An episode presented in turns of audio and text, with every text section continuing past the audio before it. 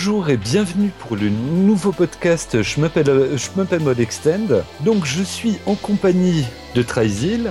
Bonjour. Bonjour Tryzil et de Geeko. Bonjour tout le monde. Salut Hubert. Ça va, tu me quittes la place? Mais voilà, oui, je, j'usurpe aujourd'hui, j'ai décidé d'usurper, j'usurpe jusqu'au bout. Donc oui, c'est, c'est moi qui présente l'introduction aujourd'hui, moi, Hubert Véniche le Grand, comme vous, euh, comme vous pouvez vous en rendre compte avec ma voix mélodieuse. Aujourd'hui, un, peu, un, un podcast un peu spécial puisqu'on va parler d'un des meilleurs jeux, sinon le meilleur shmup de la Famicom, j'ai nommé Reka, aka Hyper Shooting Ultra Hard, je sais plus quoi Reka. Le, un jeu qui a juste révolutionné le shmup au sens large. Ah ouais. Je pense qu'on peut le dire. Hein. Ça déconne pas du tout là, quand même. Hein ah non, voilà, là c'est du, du, niveau, du level, du vrai. Alors en fait, Reka, c'est donc on va le présenter sous toutes les coutures. On a déjà sur le site un gros dossier dessus qui présente euh, de façon assez didactique euh, comment euh, bah, les tenants et les aboutissements de sang du jeu. Il y a un one il y a beaucoup de choses, mais on voulait en parler, euh, faire un faire un, un extend dessus parce que c'est vraiment un, un, un shmup qui est vraiment majeur quoi, pour l'histoire du genre et qui introduit en plus très bien bah, un créateur de génie qui n'est autre que Monsieur Shinobu Yagawa. On m'entend pas, mais je suis en train de me fouetter le dos avec, euh, avec ma ceinture. L'effet Yagawa. Je, je, les entends dans le casque. Les... Oh merde. Ah, et euh, en passant, on remerciera jamais assez Yagawa pour la hype qu'il fait autour de ses jeux. Et ça, tu peux dire ça parce que tu as réussi à vendre ton Battle Garaga sur Saturn d'une petite somme et tu as aussi euh, le Pink Suite là sur Xbox où tu peux revendre de 300 euros si tu as envie. Ah bah c'est cool, bah alors euh, je vais passer une annonce. bon, non, bah ne fais pas ça, c'est moi qui risque de te l'acheter au final, de craquer. non, jamais je m'en débarrasserai, trop bien. Non, non, so soyons sérieux, enfin, bordel. Alors, donc, en fait, le il, on, va le voir tout à l'heure, il a une place un petit peu particulière parce qu'il se place dans les euh, Summer euh, Carnival, qui est une sorte de caravane tour fait un peu plus tard, mais on en reparlera tout à l'heure. Mais il incarne euh, vraiment euh, par excellence la dynamique du jeu rétro en fait. À l'époque, pour créer un bon jeu, les gens connaissaient en fait les limites de, des supports sur lesquels ils développaient. Et donc euh, Reka est sorti sur la Super Famicom, euh, sur la Famicom pardon, quand elle était déjà en fin de vie. Ça faisait déjà 9 ans qu'elle était qu'elle était sortie.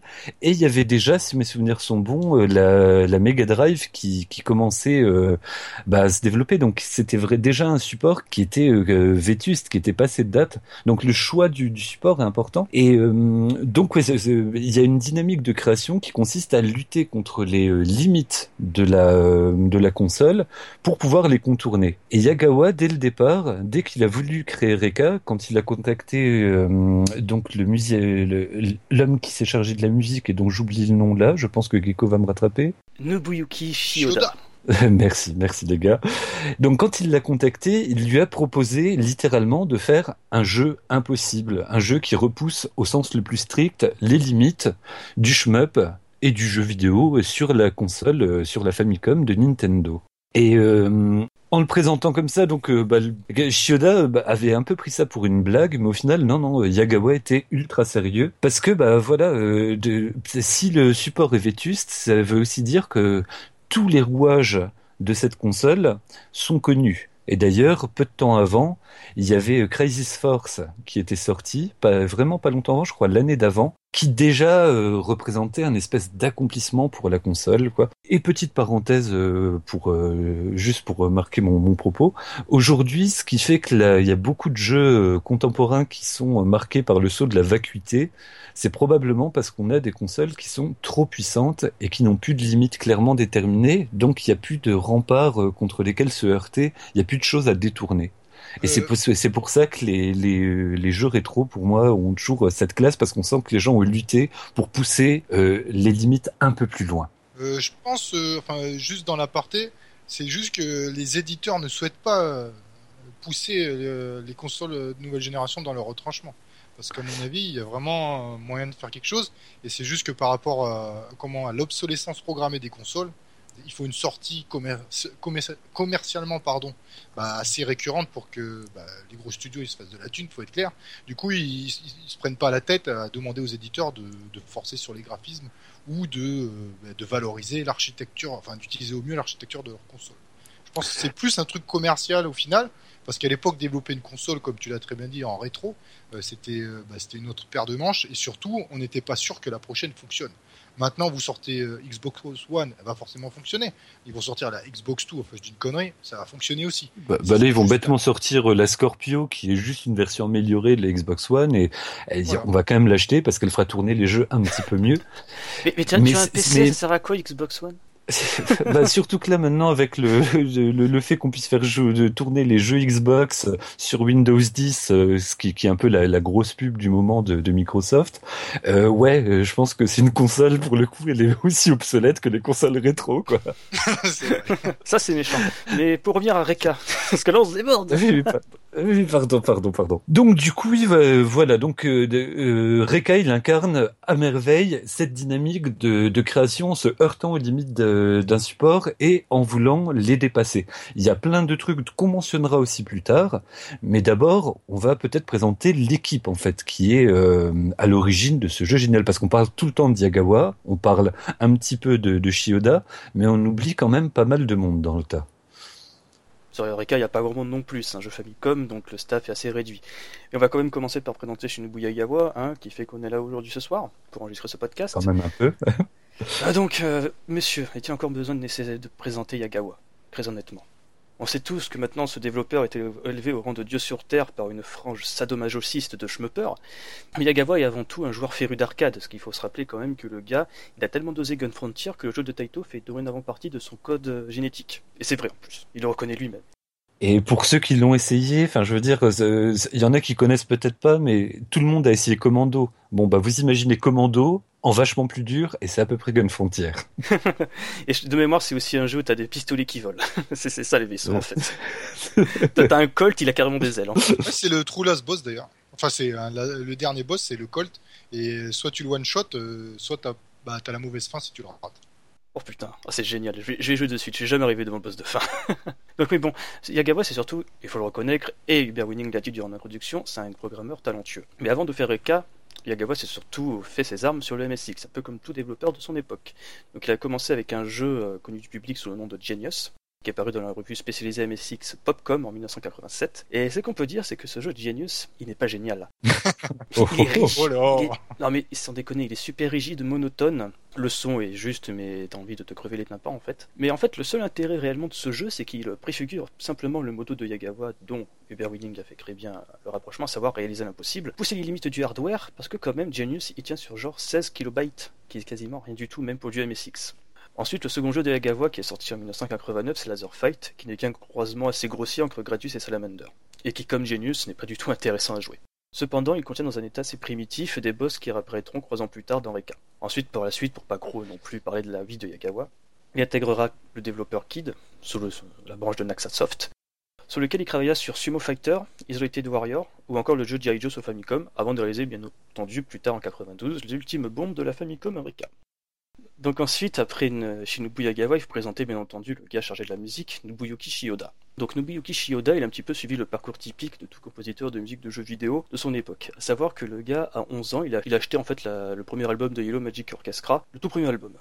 Donc bien entendu, Yellow Magic Orchestra, pour ceux qui ne savent pas, c'est un groupe d'électropop qui, de par l'utilisation extensive de synthétiseurs, de samplers et de sons générés par ordinateur, pour l'époque, hein, bien entendu, nous sommes en 1978, est considéré un petit peu comme un père fondateur du genre de l'électronique, la musique électro. Un groupe tellement populaire qu'il a influencé, bien entendu, comme je l'ai dit, toute une génération de compositeurs de musique de jeux vidéo, que ce soit Shioda ou encore des gens comme Sano Deji ou Shinji. euh, je- putain, ce mec, je l'écoute tout le temps ses musiques, je ne me souviens jamais de son nom de famille. Shinji Usue, voilà. Qui a fait quoi? Shinji Usue, il a fait la musique d'Ibarra. Ah, ok. Ah. Rien que ça. Donc voilà. Il a fait musique d'Ibarra, Shinji Usue, c'est une bête. Donc voilà, un petit peu comme tous ces compositeurs-là, Shioda, c'est un gars qui au collège a fait un cover band pour reprendre des musiques de Yellow Magic Orchestra. On avance dans le futur, en 1990. Shioda, après l'obtention de son diplôme et pour des raisons familiales, postula directement chez différents studios afin de chercher un petit job en tant que musicos. Et finit ensuite par être embauché par Kid, justement, il travailla aussi sur Logeman et euh, Banana Prince. Rien que le nom, quoi, Banana Prince, ça me Ouais. fait rêver, quoi. Je ne m'avancerai pas à prononcer le nom- le nom japonais parce que ça peut signer des oreilles. Il a travaillé aussi sur Battle Grand Prix, qui est un autre jeu Yagawa, mais que ça on en parlera peut-être un petit peu plus tard dans notre podcast. Et bien sûr de Reka. Ensuite, pour un petit peu expliquer le parcours euh, post-Reka de Shioda, euh, depuis les années 2000, en fait, il s'est mis en freelance. Il bosse plus du tout dans l'industrie du jeu vidéo. Cependant, il a toujours un pied ancré euh, dans la chiptunes, justement, hein, ses, origines. Parce que, par exemple, en 2009, il a participé à l'album euh, Chiptuned Rockman, où ça reprenait justement des reprises chiptune des jeux Megaman. Donc c'est un petit peu concept quand même, refaire des musiques 8 euh, bits d'un jeu en 8 bits. Tu vois, c'est un petit peu le serpent qui se mord la queue. Et euh, plus récemment, il a fait en fait, il a participé à une mixtape un petit peu originale qui s'appelle 8-bit Music Power, qui est tout simplement en fait une petite cartouche Famicom avec des musiques dessus. Tu la mets dans ta Famicom, tu lances et tu as 16 pistes qui se lance automatiquement. Oh. Dans le genre euh, gros clin d'œil à, Reka, ouais, tu, ça, fais, tu fais, pas mieux. Quoi. Enfin, il a fait une musique dans cette mixtape, ça n'a rien à voir avec Reka, mais c'est vrai que c'est assez rigolo, tu sais, le concept euh, de l'album de musique que tu mets dans une console pour écouter. Ça, c'est très amusant. Donc justement, en plus, il est en train de bosser sur la suite qui est normalement censée sortir à la fin de l'année. Et petite anecdote que j'ai trouvé assez rigolote, justement, en fouillant un petit peu des informations sur Yoda, c'est qu'en juillet 2015, il a participé à l'exposition des 40 ans du studio Shaft. Donc, studio Shaft, euh, c'est un peu les gars qui ont fait de mémoire récente l'anime Madoka et la série des Monogatari. Et pour justement cette exposition, il a réalisé euh, la musique d'un petit court métrage, euh, qu'en fait une petite démo Famicom mettant en scène les héroïnes justement des deux animés que j'ai cités. Donc voilà, c'est juste une petite anecdote pour les croix glaireux au fond de la salle. et pour ceux qui n'ont pas vu Madoka, eh ben c'est très mal et il faut regarder Madoka, c'est super beau, c'est émouvant et c'est trop classe. N'oubliez pas les antidépresseurs à la fin. Oui, ouais, ouais, ouais. Prenez-les dès le départ pour qu'ils fassent effet au, au, moment clé. Et vous surtout, ne fiez pas aux apparences, voilà. On va arrêter de parler de Madoka, parce qu'après, ça va faire un podcast à part entière. Ensuite, on va parler justement des deux hommes de l'ombre de Reka, parce que résumer Reka à Dio Yagawa et son apôtre Shioda serait vraiment une erreur terrible. Parce que ce qui fait quand même la moitié du charme de Reka, c'est ses musiques et sa direction artistique faut le reconnaître, le méca design est très léché. Même les décors qui sont assez épurés, quand même, imposent le ton et euh, l'ambiance de Rika. Ouais, le, côté claustro, il repose vachement sur, euh, sur, voilà, cette, ambiance ultra épurée, mais avec euh, ces, petites fulgurances de, de, de, design un peu, un peu technoïde comme ça, mais toujours ultra sombre. Enfin, l'impression d'être perdu dans, dans un monde qui était complètement étranger. Donc, ouais, le, le design est ultra, ultra important. Et en fait, euh, il y a juste deux graphistes, mais magie de l'ère euh, Famicom, enfin des années 90, ils ont signé dans les crédits sous leur pseudonyme en fait. Donc tu peux te gratter, ou du moins te faire des recherches sur des image boards japonais, pour connaître leur véritable identité. Du moins ces deux personnes, du moins leur pseudonyme, c'est Itsuka et Nikopon. Alors bien entendu, euh, comme j'ai dit, c'est un peu compliqué pour savoir, mais il faut quand même reconnaître que ces deux loustiques, et surtout Itsuka, est un nom qui doit rester quand même dans les mémoires, parce qu'il a quand même créé ce qui est quand même, à mon avis, pas la première logique dans un shmup, mais plutôt la première mascotte totalement inutile et stupide dans un shoot'em up. Mais ça, on en parlera un petit peu plus tard. Non, mais tu dis pas que les lolis c'est inutile, s'il te plaît, ok? Je, je, vais, je, vais, je vais me taire.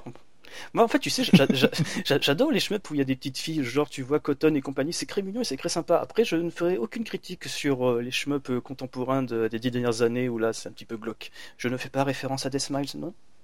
Je fais pas référence mais non, à. Mais c'est des sorcières, elles ont 14 ans, mais elles ont un âge mental de 100, 150 ans, donc ça passe. Et je faisais. Non, je... non, ça, passe, pas. En plus, en plus, dans Death Smiles, parenthèse, c'est des gamines qui sont passées à côté de la mort et qui se sont téléportées dans un univers fantastique. Voilà.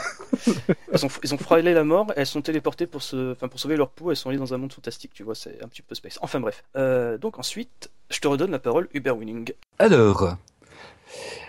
En fait, euh, donc euh, comme euh, comme son titre l'indique, son titre complet que je vais pas répéter parce que j'ai encore buté dedans, Reka fait partie des ultra hard shooting, je sais plus quoi machin. Je, vais le dire. Je, fait partie en fait. Excuse-moi quoi je, vais le dire. C'est c'est Reka Super Hard Shooting Game. Oui, mais complet, il faut rajouter Summer Carnival 92. Ah, tu m'as eu. Damned. Donc, à titre à rallonge s'il en est.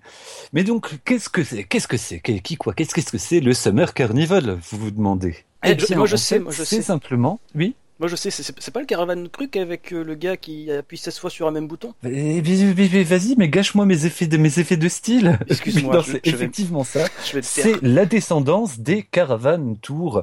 Ou euh, comment il s'appelait ce, ce, ce, super euh, ah putain. Takashi Meijin. Voilà, Takashi Meijin. Voilà, c'était Meijin, le nom le, le, nom de de, de, de, dieu démon qui réussit à appuyer effectivement 16 fois par seconde sur les boutons. Donc dans les années 80, bah, ça commence en 85 exactement. Euh, il y avait donc ces caravan tours pendant les vacances qui étaient des concours organisés par Hudson euh, sur un mode assez sympa qui ont commencé par bosser bah, d'abord sur Famicom pour ensuite bah, euh, promouvoir un peu la PC Engine qui était dans genre la Rolls du moment quoi. Hein.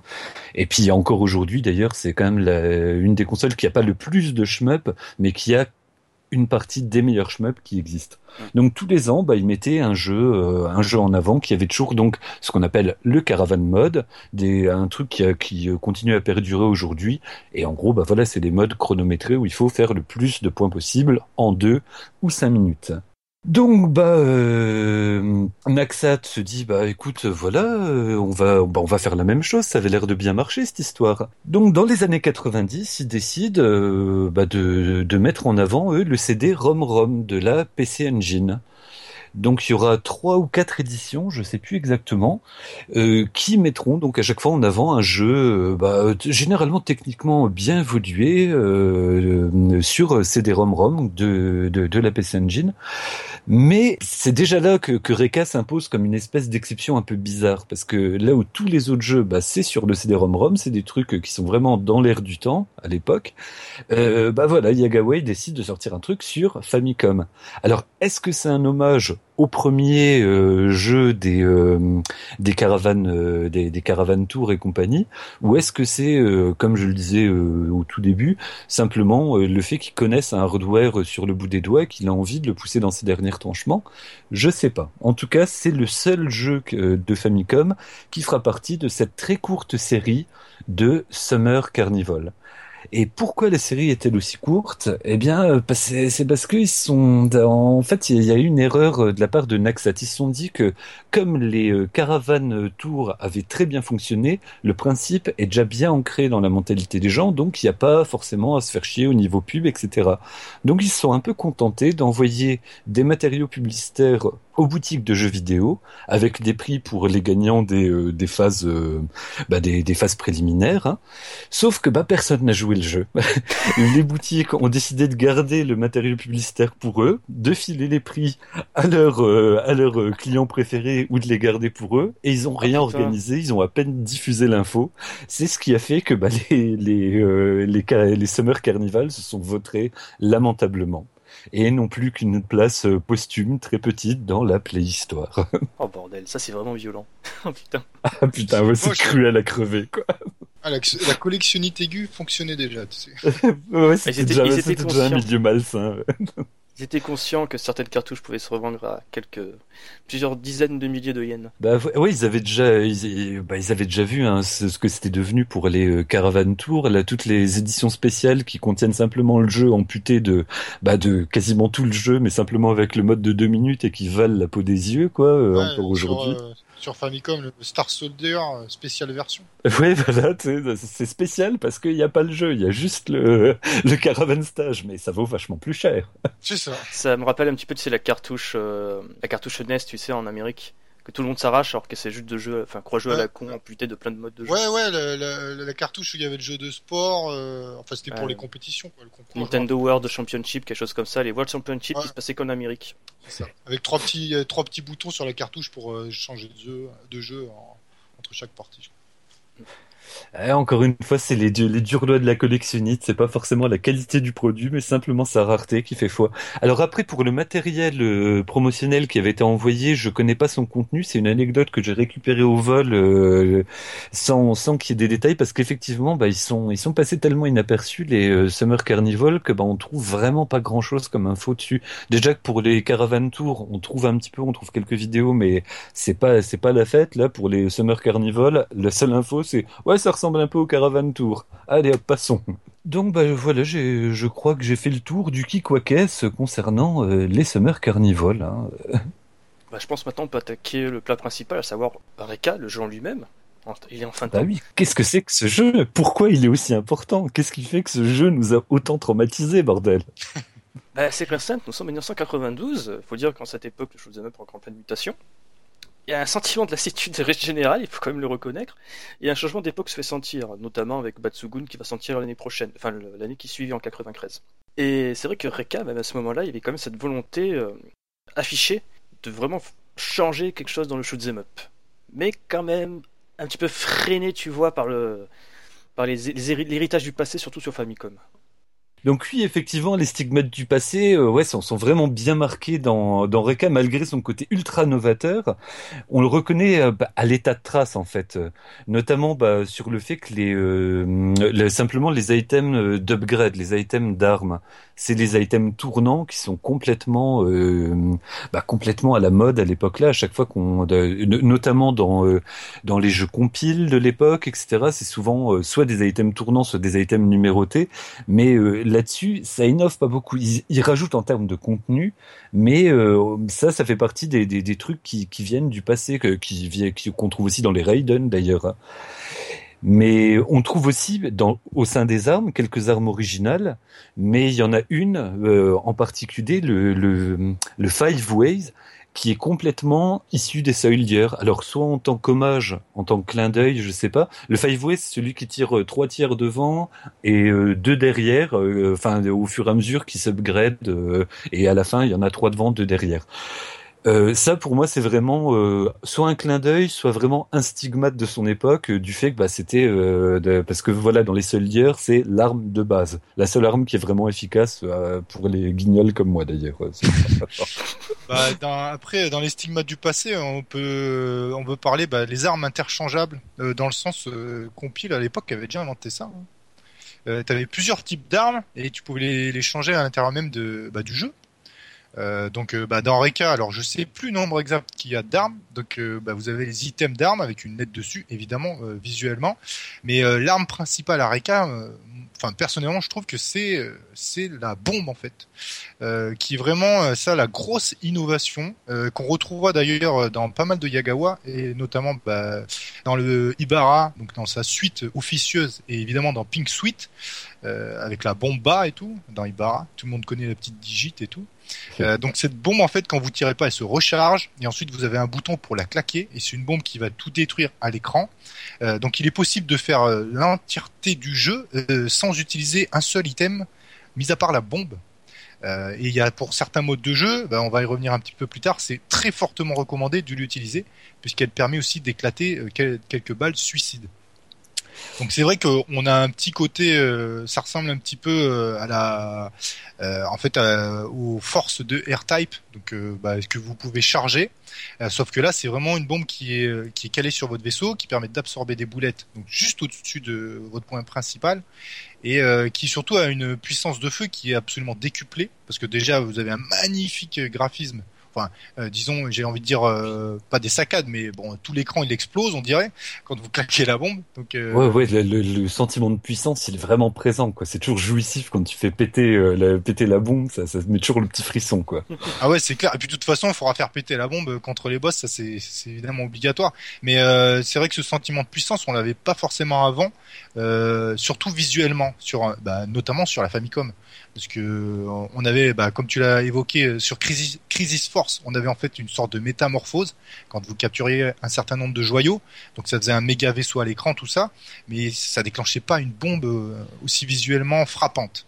Et puis en plus, même quand t'es dans le grand vaisseau, je trouve que dans Crisis Force, bah tu sais qu'il est plus puissant parce qu'il est plus gros, mais t'as quand même l'impression de tirer un peu dans le vide. Tu vois que les ennemis bah, se font buter vachement plus rapidement, mais t'as pas le sentiment de, t'as pas l'impact des balles. Tu te sens pas, euh, tu te sens pas un boss quand t'es, euh, quand quand tu t'es transformé, je trouve. Euh, oui, oui, bah tu te sens plus puissant, mais c'est vrai que dans Reka, ben, l'impression c'est bah, c'est énorme parce que la bombe elle gicle à l'écran et puis vraiment tout explose quoi. Hormis les boss. Euh, donc euh, du coup ça renforce vraiment ça. Et je trouve euh, bah, qu'ils ont trouvé vraiment euh, visuellement de, de, représenter ce qu'une bombe doit être dans un shmup. Parce que alors je sais que ça va peut-être en faire hurler certains, mais euh, dans un shmup il faut bomber. Euh, alors vous allez me dire ouais dans les caves si tu bombes tu perds du score. Oui d'accord, mais bon ça c'est une branche à part. j'ai envie de dire du shmup. À l'origine une bombe c'était fait pour exploser et pour tout détruire à l'écran. Et là c'est la première fois je trouve qu'on ressent cette cette sensation. bah, surtout sur Famicom on se dit waouh ça ça ça envoie quoi. Hein, c'est vrai, t'as as raison là-dessus. Et puis même chez Cave, quelque part, quand tu regardes les bombes toutes minables que t'as dans Mushi, enfin où t'as l'impression que c'est un petit pet d'insectes qui tombe par terre, alors que quelque part dans Ketsui, je trouve que la, la, la, qualité de graphique de la bombe, elle fait vachement écho à celle de Reka. Je trouve que c'est un des seuls moments où tu as ce sentiment, ce petit frisson de destruction totale dans euh, dans euh, Ketsui que tu retrouves euh, de, de Reka quoi parce que c'est vrai que Reka c'est sans précédent, je te rejoins complètement là-dessus quoi. C'est c'est une bombe qui fait jouir quoi. Ouais, ouais, bah, on va prendre, euh, disons dans Daifukatsu aussi, la bombe, elle est pas mal dans DDP Daifukatsu. Ou les premiers DDP aussi. Mais euh, c'est vrai qu'au fur et à mesure du temps, euh, l'impact de la bombe au niveau de sa puissance a été grandement réduit par Cave, parce que ils ont compris que, enfin, ils ont pas compris, ils ont conçu leur système de scoring pour pas que les gens bombent. donc forcément, pour eux, c'était pas forcément très intéressant de la valorisée ni graphiquement, euh, surtout visuellement, même si elle reste, à, elle reste, elle reste à, comment on pourrait dire, elle a toujours une puissance assez importante, mais visuellement, ça a beaucoup moins d'impact. Et puis alors là, le troisième point euh, qui est très important sur Eka et qui va innover, euh, c'est un système qu'on va évidemment retrouver partout, euh, enfin j'ai envie de dire partout. Euh, oui, maintenant c'est partout. Dès qu'il y a des médailles, c'est le même système. Ça peut marcher dans les séries, euh, dans les Raiden Fighters. Enfin, dans pas mal de séries maintenant, c'est le la base d'items cumulable. Donc à chaque fois que vous chopez un item, vous avez une valeur. Ensuite, vous avez une chaîne d'items que vous ne devez pas casser, donc ramasser tous les items. Cette valeur augmente, puis va atteindre un maximum où là vous vous gavez de points. Et si une, vous perdez une médaille, vous retombez au début de la chaîne de la médaille, donc vous avez, euh, bah, vous perdez beaucoup de points. Euh, donc, bah, bah, je dis ce qui est d'autant plus cruel parce que contrairement aux jeux ultérieurs, bah, les médailles, elles se ressemblent toutes, c'est toutes la même médaille. Ça fait que des fois, tu peux en laisser passer une par erreur en croyant que t'as tout chopé et au final, t'es reparti à 10 points, tu sais, comme un vieux trimard, quoi. Ouais, c'est ça. T'as fait tous les efforts pour toutes les choper. Euh. Ouais, et puis je trouve qu'elles disparaissent, euh, enfin, c'est euh, toutes, elles sont, elles sont bleues, mais comme un petit peu aussi les power au niveau des armements, en fait. Ouais, elle, elle, saute pas au visage, quoi. Tu peux, voilà. t'as vite fait d'en oublier une. Mais même si euh, c'est, bah, là, c'est un peu la base du système Miyagawa, mais reste que je trouve que ça s'est inspiré, en fait, euh, bah, de, de Twinbee, quand même. Je me rappelle plus exactement du système de cloche, comment il fonctionne. Alors, en fait, il me semble qu'il y a un euh, truc cumulatif, non? Pour les cloches de base jaunes quand Oui, tu pour les, cloches de score, si je dis pas de bêtises, je me rappelle bien, c'est les jaunes. Donc à Twinbee, vous avez un système de cloches euh, qui ont différentes couleurs et différents effets. Donc celle pour scorer, on va dire que c'est les jaunes, même si je me trompe, c'est pas grave. On Voilà, je crois, que, ouais, c'est les, je crois que celle de base, c'est les jaunes, et quand tu les bouffes, bah, elles augmentent de valeur. Je Voilà. crois que c'est un système vraiment analogue, quoi, dans lequel euh, Yagawa a dû pion- euh, piocher, quoi. Tout à fait, mais par contre, la différence dans Twinbee, c'est que faut taper sur la cloche, enfin, faut tirer sur la cloche pour qu'elle reste le plus longtemps à l'écran, qu'elle descende pas tout en bas de l'écran. Ouais, et c'est vrai En- qu'en plus elles ont plus, elles ont plein d'autres fonctions en fait les cloches comme dans. Parodius et compagnie, alors que là Yagawa il, il érige un item en tant qu'item de score à chaîne et c'est vrai que c'est un truc euh, complètement contemporain quoi, c'est un truc après euh, qui, qui marque vraiment le shmup de façon extrêmement durable. Ah bah certainement, bah, enfin c'est même sûr parce que par exemple on va prendre euh, l'école du coup de chez Cave. Bon alors quand Yagawa a travaillé dessus, on avait souvent les systèmes de médailles euh, dans Ibarra et dans Pink Suite tout ça, etc. Mais on va prendre un plus simple dans Dondonpachi. Euh, en fait, euh, moi j'ai l'impression ils sont un peu influencés de ce truc, c'est que les bombes, euh, plus vous en avez et plus vous en cumulez, en fait l'item de bombe, je parle, euh, Ouais. plus ça va vous rapporter quoi. C'est comme si vous aviez une sorte de chaining à base d'items de la bombe quoi. Bah en fait, il y, a- même un, double parallèle à faire avec les bombes de chez Cave, c'est que quand tu arrives au nombre maximal de bombes chez Cave, les points grimpent euh, tout seuls dans les dodons de Patchy, et là, quand tu tires pas euh, ta bombe, et ben quand elle est au maximum, non seulement elle absorbe les titres, euh, dans Reka hein, je parle, non seulement elle absorbe les tirs et ça te rapporte 10 points à chaque fois, mais en plus, si tu la maintiens au maximum, elle fait envoler le compteur de points toute seule.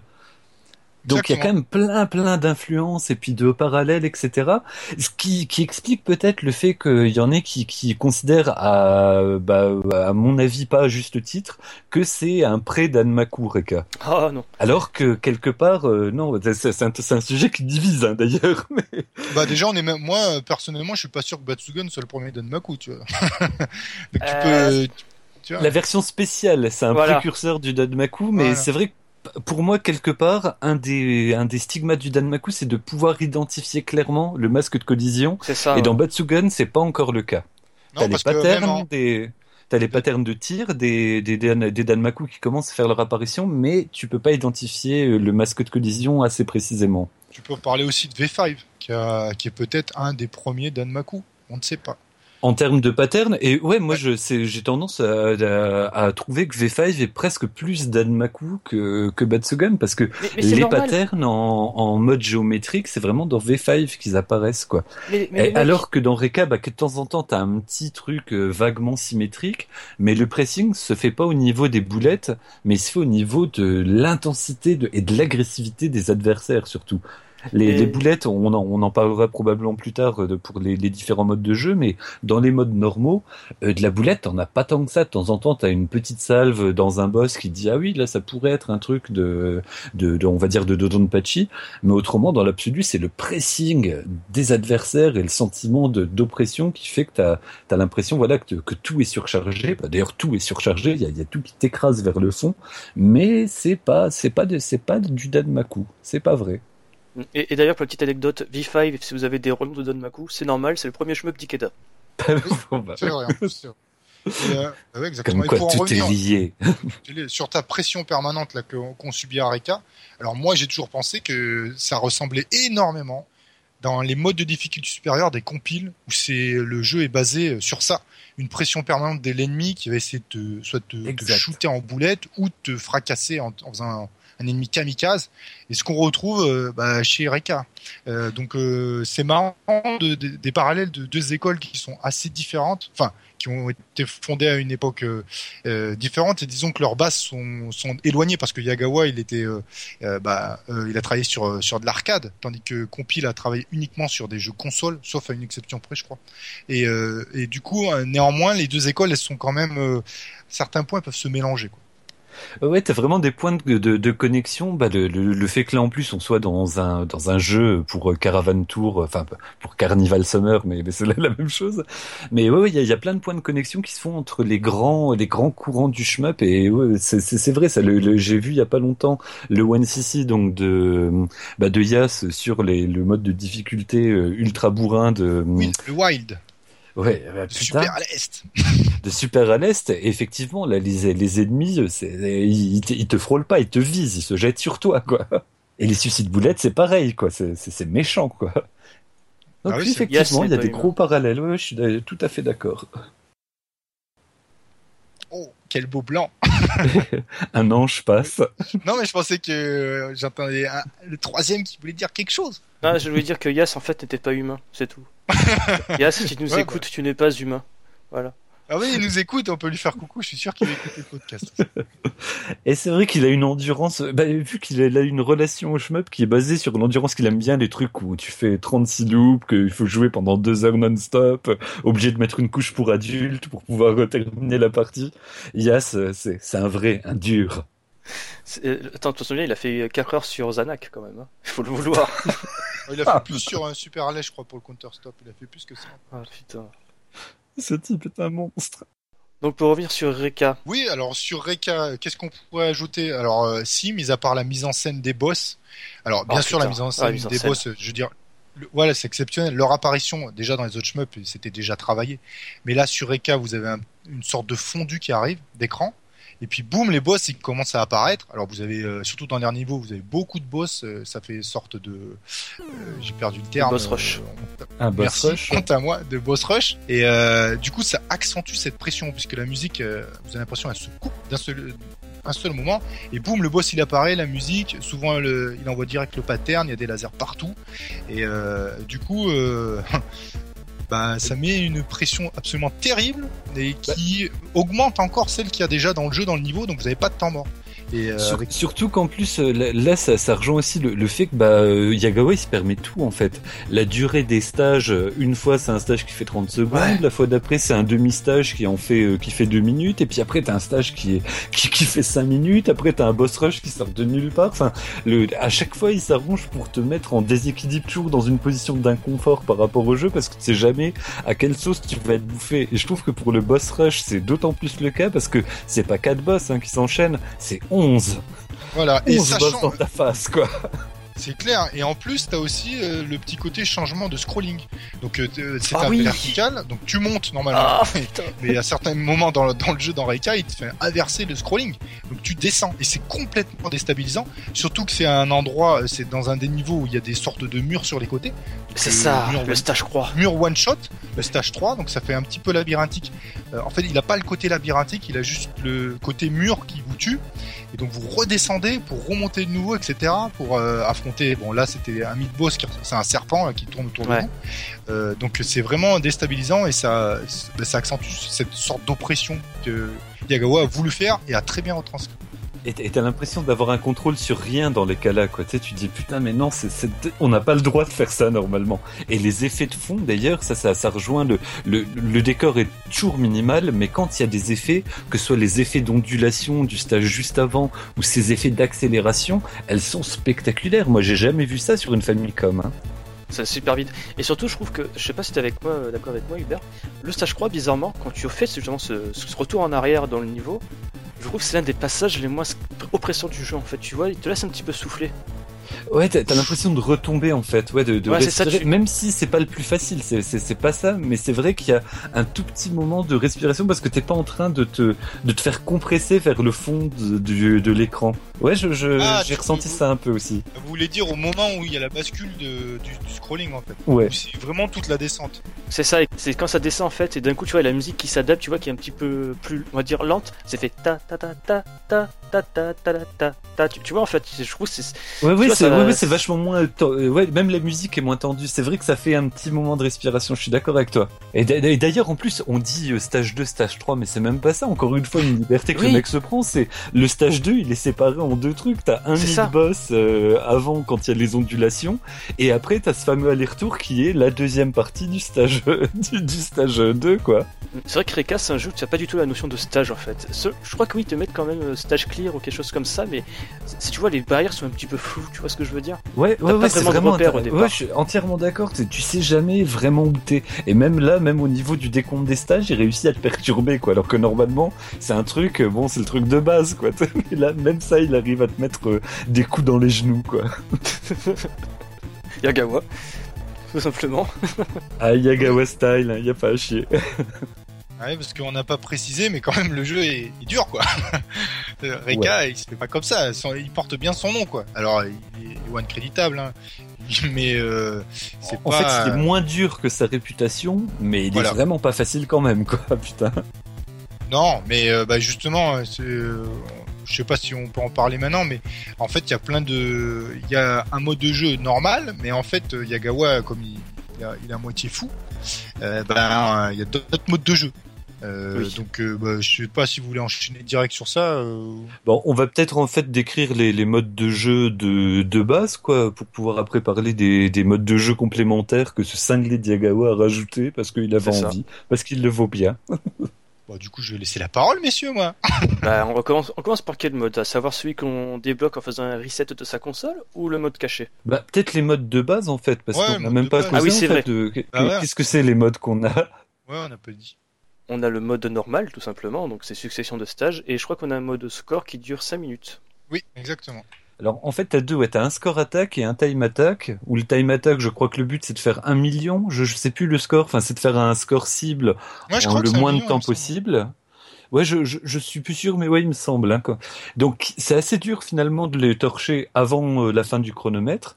Et puis donc, t'as le fameux score attack qui est le l'archétype des euh, des carnivals, quoi, des caravan shooting.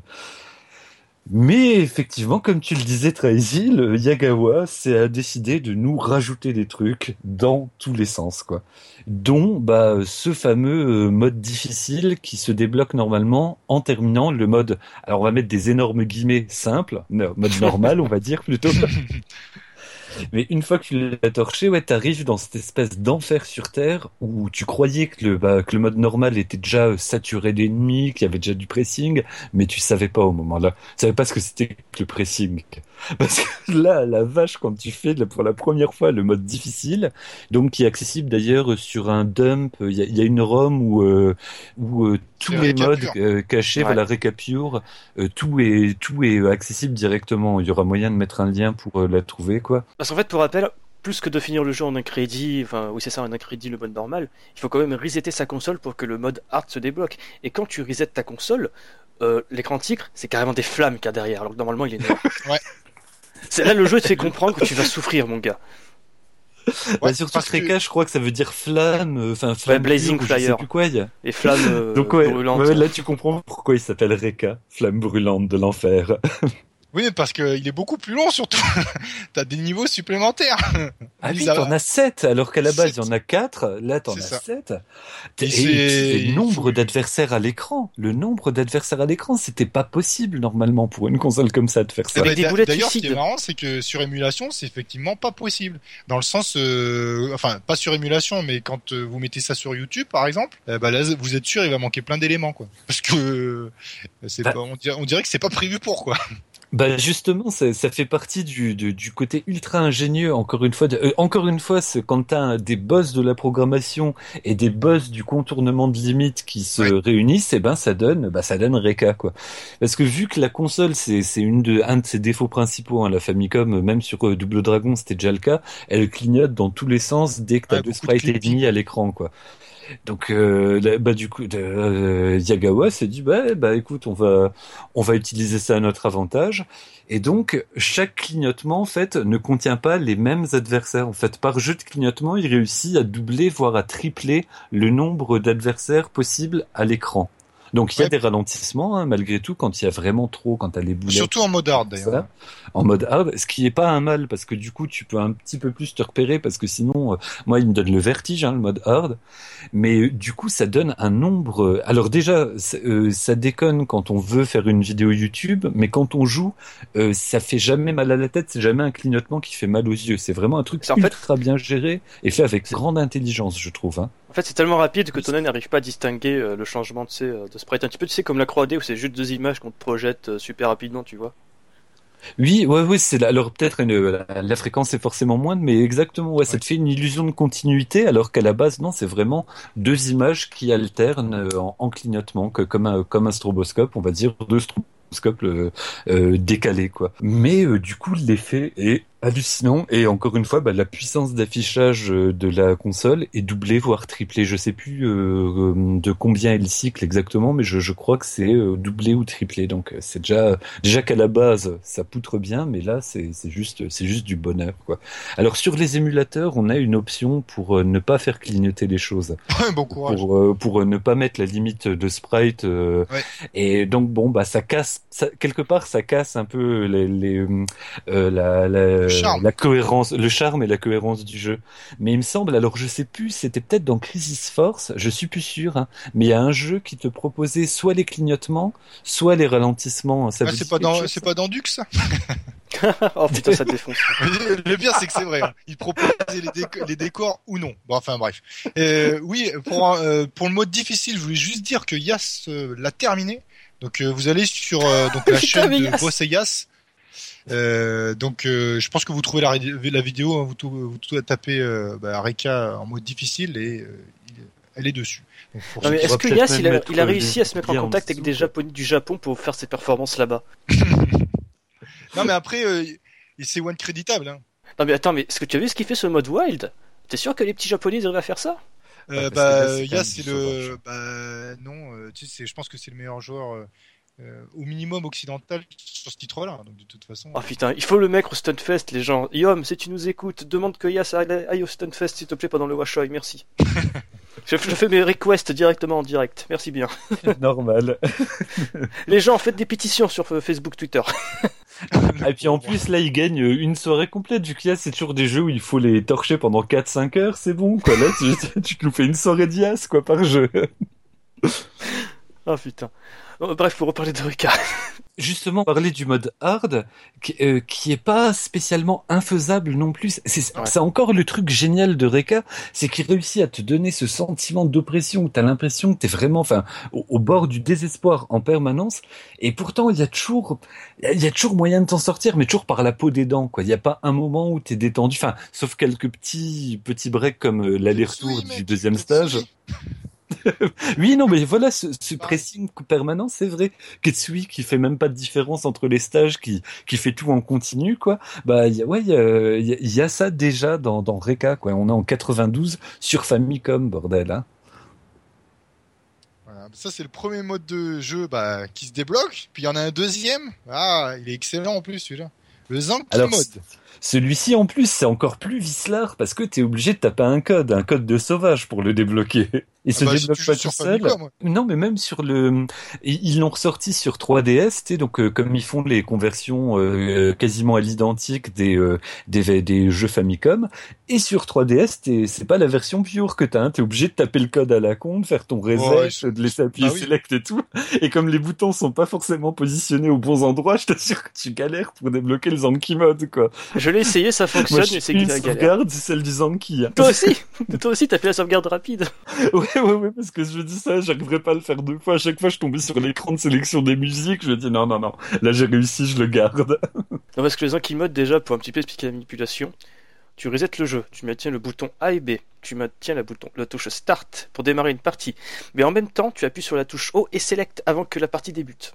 En fait, il faut maintenir un total de ouais, 6 boutons. 5, ouais, 5 boutons Ouais, en et- même temps. Et il faut que tu les fasses dans l'ordre, dans un ordre quand même précis. Enfin ouais, c'est pas, c'est c'est- un peu, c'est un peu casse-couille. T'es plus simple, hein, le Konami Code. Haut bas, haut bas, gauche droite, A B A B, start, ou je sais plus quoi. Oh, baba, manque, hein, gauche, droite, gauche, droite. Mais euh, ouais, mais donc ouais, le, le Zenki mode, pareil, c'est un truc, ça sort, ça sort d'où ça, ça, c'est- y a, y a- j'ai jamais vu un mode comme ça moi dans dans d'autres jeux, dans d'autres jeux avant ni après, un mode où tu commences avec 50 vies et où le but c'est de survivre et t'es- ton bah ton ton score en fait c'est les vies, hein, c'est bien ça. C'est Oui. si t'arrives à le finir, euh, le seul truc qui est enregistré c'est le nombre de vies qui te restent à la fin du jeu quoi. Ouais. Sachant que les ennemis lâchent euh, bah, des boulets de suicide, par contre c'est le même jeu euh, qu'en mode normal. Vous aurez les, les mêmes niveaux, le même euh, déroulement. euh, Avec les, les suicides boulettes en plus, ouais. Voilà, Ouais. les suicides boulettes en plus. Et donc ce compteur de vie, puisqu'à chaque fois que vous perdez une vie, vous en, perdez, euh, bah, vous en avez une de moins forcément, donc votre compteur il baisse et le game over se déclenche si vous perdez votre dernière vie, euh, la dernière des 50 vies. Euh, ce qui Mais est très facile à, perdre. Ouais, ouais, ouais, parce que 50 Beaucoup vies, ça a l'air. Euh, tu te dis ouais, 50 vies, facile, euh, ça va quoi. Mais non, non, non, non, non, non, non, non, non, ça va. De suicide, c'est pas, pas évident. Hein. Mais, ça rejoint ce que tu même. disais tout à l'heure, en fait, c'est d'où l'importance de la gestion du bouclier et de se retenir de tuer tout ce qui est à l'écran, parce que là, tu te poses la question est-ce que je tue des adversaires pour augmenter mon armement, sachant que je vais manger des suicides boulettes, ou est-ce que je les esquive et je les laisse passer, bah pour pour être peinard, quoi. mais il est quand même très équilibré dans le sens, même si c'est le mode de jeu en normal avec des boulets de suicide, il est one créditable. Il n'a pas lancé ça en se disant on verra bien si quelqu'un le termine, euh, euh, j'en sais rien, euh, je fais ça au pif. Non, non, le gars a bien travaillé ça et euh, à la fin, bah, avec un peu d'entraînement, c'est la victoire assurée. hein. Enfin, Bah, je- assurée, et- pas à tous les coups, mais avec de l'entraînement, quoi. voilà. Mais c'est vrai, ça, ce que ce que tu dis, c'est vrai, c'est que quelque part on le voit comme un jeu sadique, un jeu difficile, etc. Mais mais non, non, non, il, il a été vraiment pensé pour être pour être faisable. Ne serait-ce que même en mode normal, le nombre de d'extends que tu récupères. En fait, quand tu tues, euh, bah un peu comme de, ça, c'est une mode qui avait été lancée avec euh, Darius, il me semble. hein. Quand tu détruis une chaîne complète euh, d'ennemis, ça lâche systématiquement un item. Alors généralement c'est un item de, power-up, c'est une arme, Euh, mais toutes les huit armes secondaires, donc tous les huit items rouges, eh ben t'as un one-up. Donc euh, bah comme t'as des items dans tous les sens, non-stop, non-stop, non-stop, bah les one-up ils arrivent quand même relativement rapidement quoi. Donc il y a quand même moyen de, gérer ton stock de vie. Euh, En plus, il introduit déjà implicitement un truc qu'on retrouvera dans ces jeux, c'est la valeur du suicide. Parce que Ah, quand putain. tu te suicides, eh ben ça fait euh, l'équivalent d'une explosion de ta bombe en un peu plus fort. Donc dans les boss finaux, si tu arrives avec 7 vies au compteur, euh, bah tu peux les choper euh, au suicide quoi. La, euh, le, le suicide peut être utilisé comme une arme dans Reka. Bah, D'ailleurs, tu le fais surtout sur le dernier boss, boss de fin, parce qu'il est tellement rapide à l'écran qu'il est quasiment impossible de, de le toucher, euh, surtout si on perd une vie. Ton armement il diminue, il revient à Ouais. zéro. Et là, dans ce cas-là, la technique pour le tuer et le finir, bah, c'est de se suicider contre lui. Ah ouais, il n'y a, pas vraiment d'autre option, quoi. Et, puis le, et c'est aussi la seule euh, option pour être sûr que ta bombe, parce que tu pourrais lui lâcher une bombe sur la gueule, mais encore, faudrait pouvoir le viser, il faudrait pouvoir se rapprocher sans mourir. Exactement. C'est la meilleure, c'est la meilleure méthode à la fin. Ah et donc, comme, euh, quoi, il y a déjà toute la matrice de. En fait, ça me fait penser à Eraserhead pour David Lynch. Tu sais, c'est son premier, euh, son premier long métrage qui est un peu arty, un petit peu malsain, enfin carrément malsain même. Oui. Et donc, il est vachement bizarre, mais quelque part, tous ces tics esthétiques, toutes ces thématiques, etc., elles sont déjà contenues dans son tout premier film. Et là, je trouve que pour euh, pour Reka, il y a un petit peu de ça aussi. Enfin, quasiment, tout, on pourrait croire que c'est son manifeste en fait de ce qu'il va apporter au chemin dans les années à venir. C'est vrai. Bah, là, le, clair, le, coup de la bombe suicide, là, enfin, du suicide pour les derniers boss, je ne savais pas pour Eka, parce que justement, j'ai pas vraiment euh, attaqué le Zenki Mode plus que ça. Et là, quand je me dis ça, je fais ouais, d'accord, euh, c'est carrément ce qu'on voit plus tard dans Battle Gear Ega, Ibarra et compagnie, où le suicide est vraiment encouragé pour ne serait déjà faire du dégât et aussi baisser un petit peu la difficulté. Ouais, bah c'est euh, j'arrive plus à prononcer le mot, mais c'est, ça fait partie entièrement du système de score ensuite. Là, disons que ça t'aide à scorer, mais tu peux quand même scorer sans te suicider, quoi, Arika. Tandis que dans les Yagawa futurs, euh, bah, pour scorer, faut te suicider, quoi. Ouais, bah, je, crois que c'est dans Muchi Muchi Pork en fait où, euh, où le suicide pareil, c'est pour ceux qui veulent vraiment péter les high scores, il n'y a pas d'autre choix que de se suicider sur certains sur certains boss, non? Ouais, ouais, exactement. Donc ouais, encore une fois, il avait déjà tout, il avait déjà tout en tête. Enfin, le, mec, c'est, c'est un putain de génie quand même. à chaque fois que, je, à chaque fois que je lance le jeu ou à chaque fois que je cause du jeu avec quelqu'un, ça, ça, je, me, je me dis encore, mais comment le mec il fait pour euh, pour sortir ça de nulle part, quoi. Enfin, pour être autant en avance sur son temps, quoi. Et encore, il y a plein d'autres choses cachées. Ah oui, il y a plein d'autres choses notamment, alors un truc avec une belle anecdote. Euh, de, Pendant ces anecdotes, on peut quand même rappeler à quelle fin Reka c'est un jeu super bloc, même jusqu'à la fin. Ouais, je pense qu'on peut le dire. C'est juste, pour faire, faire un petit tour là sur le jeu, on quitte la base de Reka pour, on va dire, sauver l'univers, je, ne sais quoi. On revient à la base, elle est totalement défoncée. oui, putain, oui. elle est totalement défoncée, et t'arrives au bout, parce qu'en fait, c'est là, c'est une phase vraiment guidée où tu touches plus la manette, le vaisseau avance tout seul. Et t'arrives à la fin, tu vois le boss qui pourrit ta base, et ça fait à suivre. Et voilà, c'est tout. Dans le genre bon gros coup de pute, quoi. Que tu peux même pas te venger, quoi. C'est un boss, il n'apparaît dans aucun mode de secret, il n'apparaît dans aucun autre jeu de, de Yagawa. C'est strictement un boss qui est là, qui fait que dalle, c'est juste un écran fixe de fin. Et c'est encore une fois un, stigmate du perfectionnisme et de la générosité de Yagawa et de son sadisme euh, viscéral. C'est euh, quand t'as une cartouche NES, il y a quand même une place vachement limitée à la base. Bon bah, tu t'amuses pas à créer un boss juste pour le fun, quoi, juste pour le montrer 30 euh, secondes à la fin du, du jeu. Et lui, si, il le fait il t'en crée un, il en fait un super beau en plus, et dit, eh bah voilà, bah celui-là tu joueras pas avec. Alors, est-ce que Yagawa, c'est, on l'a dit, c'est un génie de la programmation, le gars il a optimisé son code à la perfection. Il a laissé tellement de place dans la ROM qui a plein de secrets justement qui sont inaccessibles sans des combinaisons ou sans un petit action replay. Donc on commence à parler des petits secrets, c'est ça? Ouais. On commence, on va commencer par l'incro caché de Reka, ce que moi me fait marrer. C'est que, bon, on est bien sûr en 92, et euh, je suppose que dans les cours d'école à votre époque, c'était genre ouais, moi j'ai la Super Nintendo et toi t'as la Sega, t'es une sombre merde et compagnie, tu vois, garde de clocher stérile comme ça. Normal. voilà, la bonne époque. Euh, donc Yagawa, un petit peu à sa manière, il a fait une introduction alternative pour Eka, où t'as le logo Naxat qui apparaît, et qu'ensuite le logo Sega, où c'est juste Sega, où ils ont placé le E par un point d'interrogation avec le fameux jingle des jeux Sonic. D'un coup, t'as la bombe de Reka qui explose, qui d'un coup disparaît, et d'un coup, tu sais, façon Game Boy, t'as le logo Nintendo qui, qui descend, ou pareil que pour Sega, à la place du E, il y a un point d'interrogation. Et pour donner, euh, juste pour le podcast, le son que ça fait, je vous le passe de suite. Pas voilà. la classe totale, quoi. Pas de pitié en plus. c'est une introduction qui est cachée, tu peux uniquement la choper avec un code Action Replay. Donc voilà, tout simplement. Euh, donc ensuite, il y a justement le sound test dont on, disait qui est accessible uniquement en maintenant la touche select en lançant une nouvelle partie. Donc ce petit sound test, il a un truc un petit peu particulier. Vas-y, explique-nous Hubert ce que tu as ressenti la première fois quand tu as lancé le sound test. Bah alors, c'est après avoir un peu joué au jeu, après avoir eu envie de me pendre à cause de l'ambiance, etc. Donc la première fois que je l'ai lancé, je l'ai lancé par erreur le sound test. non, mais tu vois, j'étais bien dans le mode dark, parano et compagnie.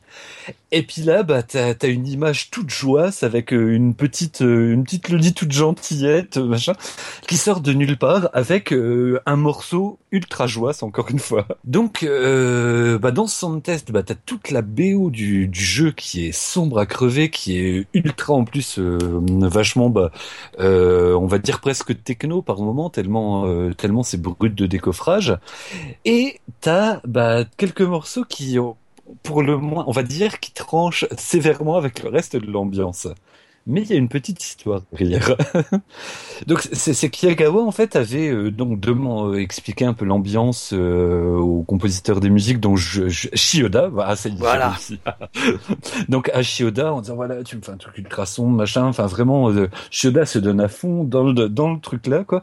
Mais euh, mais euh, Yagawa décide comme ça bah, à l'arrache de dire ah bah ce serait marrant si on mettait le son de test avec une image à la con. Alors tu vas me faire une petite musique sympa une petite musique joyeuse ok donc Shioda au début est dégoûté parce que quelque part ça pète complètement toute l'ambiance qui s'était fait chier à créer une ambiance sonore parfaitement cohérente de la moindre explosion jusqu'au dernier morceau de fin de jeu et compagnie. Puis au final il s'est dit ouais allez chie dedans tant pis c'est du c'est lui le chef et du coup au lieu de lui faire un morceau il lui en fait trois et euh, euh, qui s'appelle donc euh, qui s'appelle respectivement Loving You, Dreaming You ou Throbbing You. Et, euh, euh, throbbing, c'est euh, excité, tu sais, t'as quelqu'un qui te tape euh, l'épaule avec le doigt, tu vois, ça, ça pourrait être ça, throbbing. Ouais. Donc euh, voilà, rêve-moi, aime-moi ou embête-moi.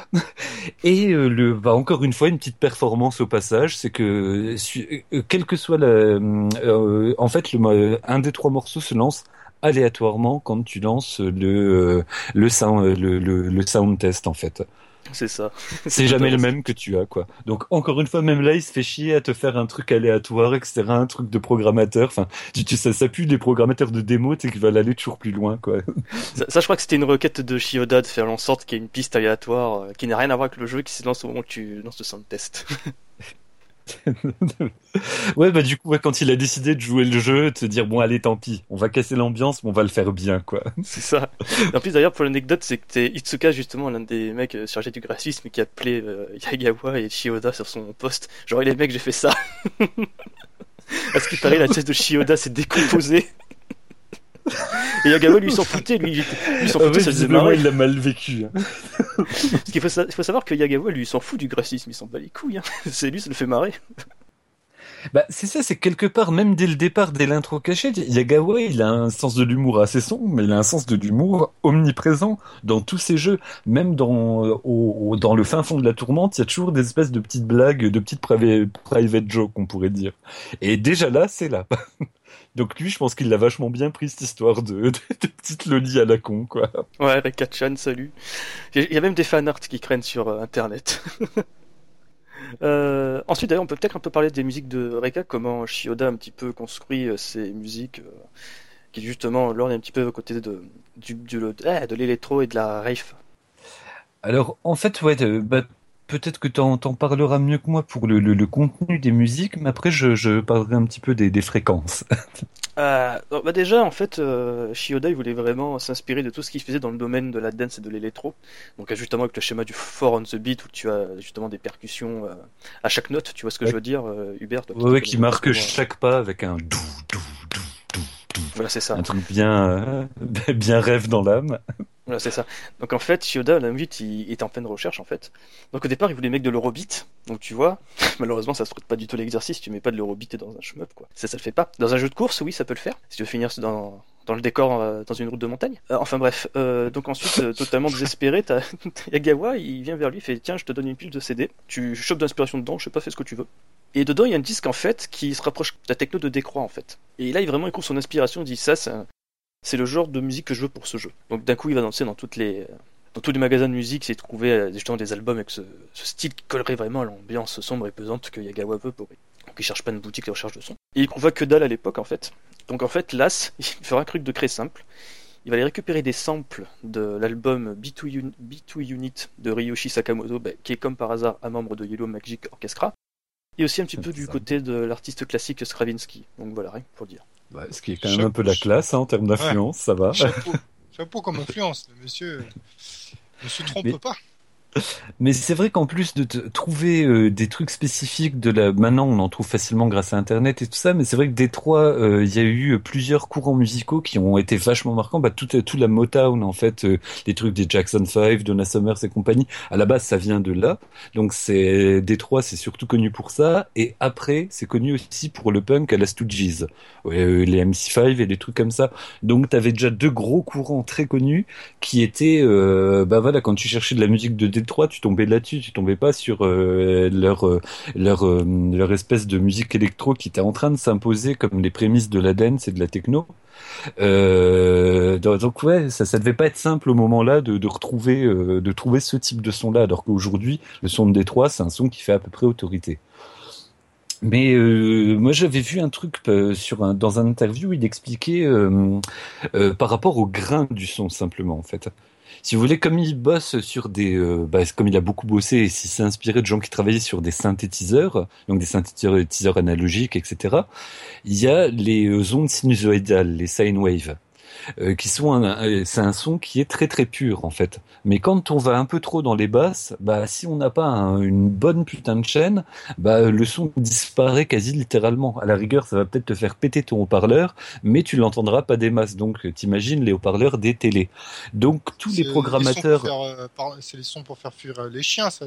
Non, ça c'est les sons hyper aigus pour faire fuir les chiens. Ah d'accord, bah, c'est l'inverse. ok. les infrabasses, c'est plus pour faire faire caca les enfants. d'accord. T'es obligé de la placer, c'est Normal. Et donc, du coup, bah, les, les, les programmateurs de musique avaient décidé de basculer sur les ondes triangulaires qui, bah, comme leur nom l'indique, sont euh, pointus. Et le son, au lieu de faire un tout, tout, tout lisse, euh, raccroche un petit peu. C'est que même sur des haut-parleurs normaux euh, de, téléviseurs, t'entends quelque chose. Mais sauf que là, on se retrouve dans un cas particulier où on a quand même un son qui est vachement techno, donc avec des basses qui sont un peu trop basses. Et donc l'appareil, elles n'avaient pas l'impact nécessaire. Et donc, bah, il a décidé de basculer sur les ondes carrées, en fait qui sont une onde qui a un grain de son un petit peu cradoc, mais qui, euh, quand en mélanges deux en même temps, il y a toujours une harmonie. Ça fait quelques, même si t'es trop bas pour le haut-parleur de ta télé, il y aura toujours un son que t'entendras qui fera pas dégueulasse et qui aura toujours euh, euh, un petit peu de patate quand même, quoi. Donc même là, il a été obligé de ruser par rapport aux normes de ce faisait, euh, qui se faisait à l'époque pour pouvoir contourner les limites du hardware de l'époque. Donc on en revient toujours à ce, même, à cette même logique de contourner les limites. Quand, quand Yagawa disait que c'était le jeu de l'impossible, c'est sur tous les plans en fait. C'est sur tous les plans, y compris celui de la musique. En plus, c'est vrai que pour rappel, euh, dans Reka, il n'y a aucune chipset custom comme il y avait sur certains jeux Capcom de la fin de la Famicom. Non, non, non, c'est des purs ROM euh, que tu peux flasher toi-même et foutre dans une vieille cartouche pourrie. Hein, oui, c'est de la vraie, c'est des vrais, euh, c'est de la vraie intelligence de programmation. Il n'y a pas à chier. Euh, même pour l'effet de déformation du deuxième stage où on pourrait se dire bon bah voilà, c'est dans la cartouche qu'ils ont rajouté un truc. Non, c'est juste de la programmation. Mais alors que l'effet, il pourrait faire blémir la Super Famicom avec ses mode 7 et compagnie, quoi. Donc la classe, quoi. Juste la classe. Donc voilà, c'est la petite anecdote sur les ondes sinusoïdales et compagnie. C'est super. je pense que là, on a fait un petit peu le tour de tout ce qu'il fallait dire sur Reka. Je pense maintenant on peut attaquer un petit peu euh, l'héritage qu'il a transmis aux autres jeux. Ah, on commence... a... Du coup, on, l'a évoqué un petit peu partout. un petit peu partout, mais c'est pas grave, on va tout rassembler, un petit peu détailler. Bon, déjà, je, pense que l'héritier euh, le plus facile à déterminer, c'est Battle Garaga, tout simplement. Ah, moi j'aurais dit pas, hein, tu vois, c'est marrant. Enfin, en fait, Battle Garaga, parce que c'est quand même, euh, comment dire, surtout pour ce système de médailles, on l'avait déjà dit. parce que c'est vrai qu'en fait. Parce que c'est vrai comme tu il y a aussi... Pardon, non, c'est vrai qu'en fait, si on veut vraiment prouver l'héritier spirituel de Reka, c'est Pink Sweet, tout simplement. C'est les mêmes mécaniques qu'à la bombe et ta jupe de touche. Mais je sais pas, moi, Battle Garaga, je sais pas, je trouve, tu vois, au niveau du système de médailles, euh, le fait que dans les phases de conception, c'était carrément une version arcade de Reka, donc je sais pas, tu vois. Au niveau des musiques aussi. Et aussi même pour la musique, hein, voilà, le, le, le, compositeur euh, Manabu Namaki il, euh, disait clairement que bah, pour créer ses musiques, il s'est passé en boucle les musiques de Reka, que sans Reka, l'ambiance de Battle Garaga serait pas du tout, du tout la même en mm. termes d'OST et, euh, et même en termes de, de, jeu, quoi. Ouais, qui s'est lui aussi beaucoup inspiré de la technique des croix, au point de carrément repomper un morceau du groupe Underground Resistance. Excellent. Jupiter Jazz, cherchez sur YouTube. Vous verrez, c'est exactement la même musique que le stage 2. Mais par contre, ouais, je, je rejoindrais euh, Traizil sur le fait que là où Battle Garega, ça serait un héritage de Reka, euh, Pink Sweet en est carrément une relecture, en, euh, presque une suite directe ou une, re, ou une relecture, euh, une relecture délirante avec du sucre partout. Mais en termes de game system, c'est il est quasiment identique quoi pour pour certains modes. Oui, excepté l'histoire des lasers dans Pink Sweet, euh, qui n'était pas. Enfin, il y a des lasers dans Reka, mais quelques lasers pour les boss, mais ça fait absolument pas partie intégrante du système de score. Tandis que dans Pink Sweet euh, et dans Ibarra. Ouais, le cancel des lasers. Ouais, il faut score pour scorer. Euh, lasers. Bon, après lui, il faut voir qu'il y a quand même une, une sacrée paire d'années entre les deux, quoi. Mais ah bah, évidemment, et puis entre temps, il y a évidemment l'influence de Cave qui eux pour le coup avaient déjà euh, mis en place ce système de, bah, de faire des points sur des lasers, sur des tirs laser euh, par rapport à l'aura du vaisseau, etc. Donc là c'est plutôt une influence de Cave, forcément, puisque c'est Pink Switch chez Cave, que euh, Reka. Et puis en plus, ouais, le, mais malgré tout, c'est vrai que la filiation, elle est, euh, elle est évidente. Et, c'est vrai que quelque part, il est en, encore une fois, Reka, il est important dans, le sens où il marque la transition entre les jeux de survie avec éventuellement un scoring system ou pas, parce qu'il y avait déjà des scoring systems à l'époque.